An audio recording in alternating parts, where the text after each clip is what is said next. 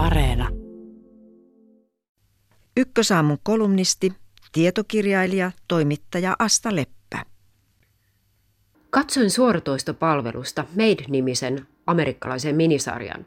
Suosittelen sarjaa monestakin syystä. Ensinnäkin se kertoo köyhyydestä, sellaisesta köyhyydestä, jossa pienikin ylimääräinen meno vetää maton alta. Ettei jollakulla ole varaa vaikkapa siihen, että päivähoidossa lapsille ostettiin jäätelöt, jotka vanhempien pitäisi maksaa takaisin. Tätä monen vauraamman on vaikea uskoa. No mutta se on vain muutama euro. Eihän tuo ole mitään. Kyllä se vain on. Sen lisäksi sarja kertoo yksinhuoltajuudesta.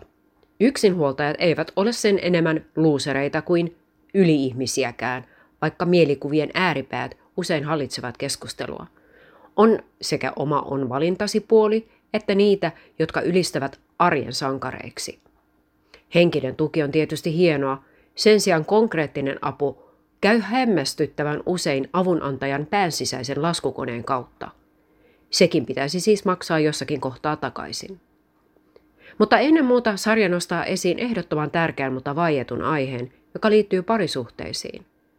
Monissa someryhmissä tilitetään vanhoja parisuhteita. Kertomukset hämmästyttävät ja kylmäävät. Vaikka ketään ei suoranaisesti hakattaisi ja potkittaisi, hirvittäviä asioita tapahtuu. Ja vaikka kyseessä olisikin, niin kuin joku keksii aina muistuttaa, vain yhden ihmisen näkökulma, niin useat tapahtuneista ovat sitä luokkaa, että vaikka niitä kääntäisi 180 astetta toiseen suuntaan, niiden hirvittävyys ei katoa minnekään. Teot pysyvät tuomittavina, katsoipa niitä mistä vinkkelistä tahansa. Mainitun yhden näkökulman lisäksi on toinen keino, jolla kertomukset yritetään vaientaa – Monet parisuhdehelvetin läpikäyneet ovat yrittäneet löytää jonkinlaista selitystä kokemilleen usein vuosiakin kestäneille kamaluuksille. He ovat löytäneet selityksen käsitteestä narsismi. Mutta tämäkin herättää nyt enimmäkseen tuhahtelua ja vähättelyä.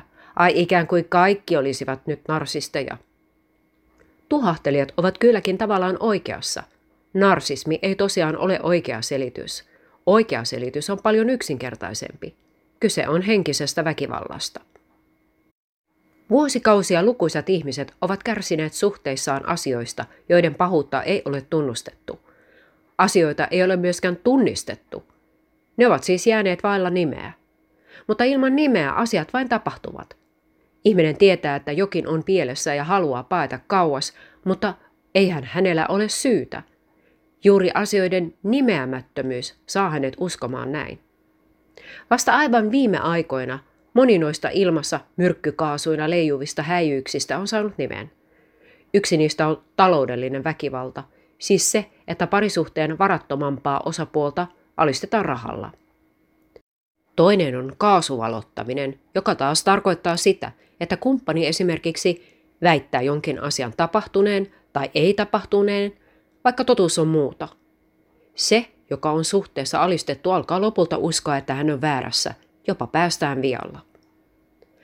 Made-sarja tuo esiin kolmannen näkymättömyyden, henkisen väkivallan. Sarjassa päähenkilön puoliso on alkoholin vaikutuksen alaisena uhkaava ja pelottava. Ei lyö, mutta paiskoo laseja rikki, huutaa solvaa ja iskee nyrkillä seinään. Seuraavana päivänä humalansa poisnukuttuaan puoliso tietenkin katuu.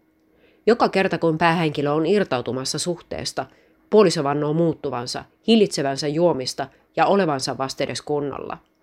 Eletään jatkuvassa jännityksen tilassa. Jokainen ele tai väärä ilme voi laukaista raivokohtauksen. Päähenkilö kehittää posttraumaattisen stressioidoyhtymän. Hän ei kuitenkaan uskalla tuomita puolisoaan, koska eihän hän minua lyö. Tällaisia kertomuksia sosiaalinen media on pullollaan – kumppaneita, jotka haluavat käyttää rakastamaansa ihmistä patoutumiensa ja turhaumiensa biojäteastiana. Kumppaneita, jotka karjuvat tai kiristävät. Kumppaneita, jotka haukkuvat puolisonsa ulkonäköä tai ovat tästä sairaaloisen mustasukkaisia. Näissä suhteissa pysytään kuitenkin ihmeellisen kauan, mykkinä ja tahdottomina, yhä syvemmälle vajoten, samasta syystä kuin Med-sarjan päähenkilö. Eihän hän minua lyö.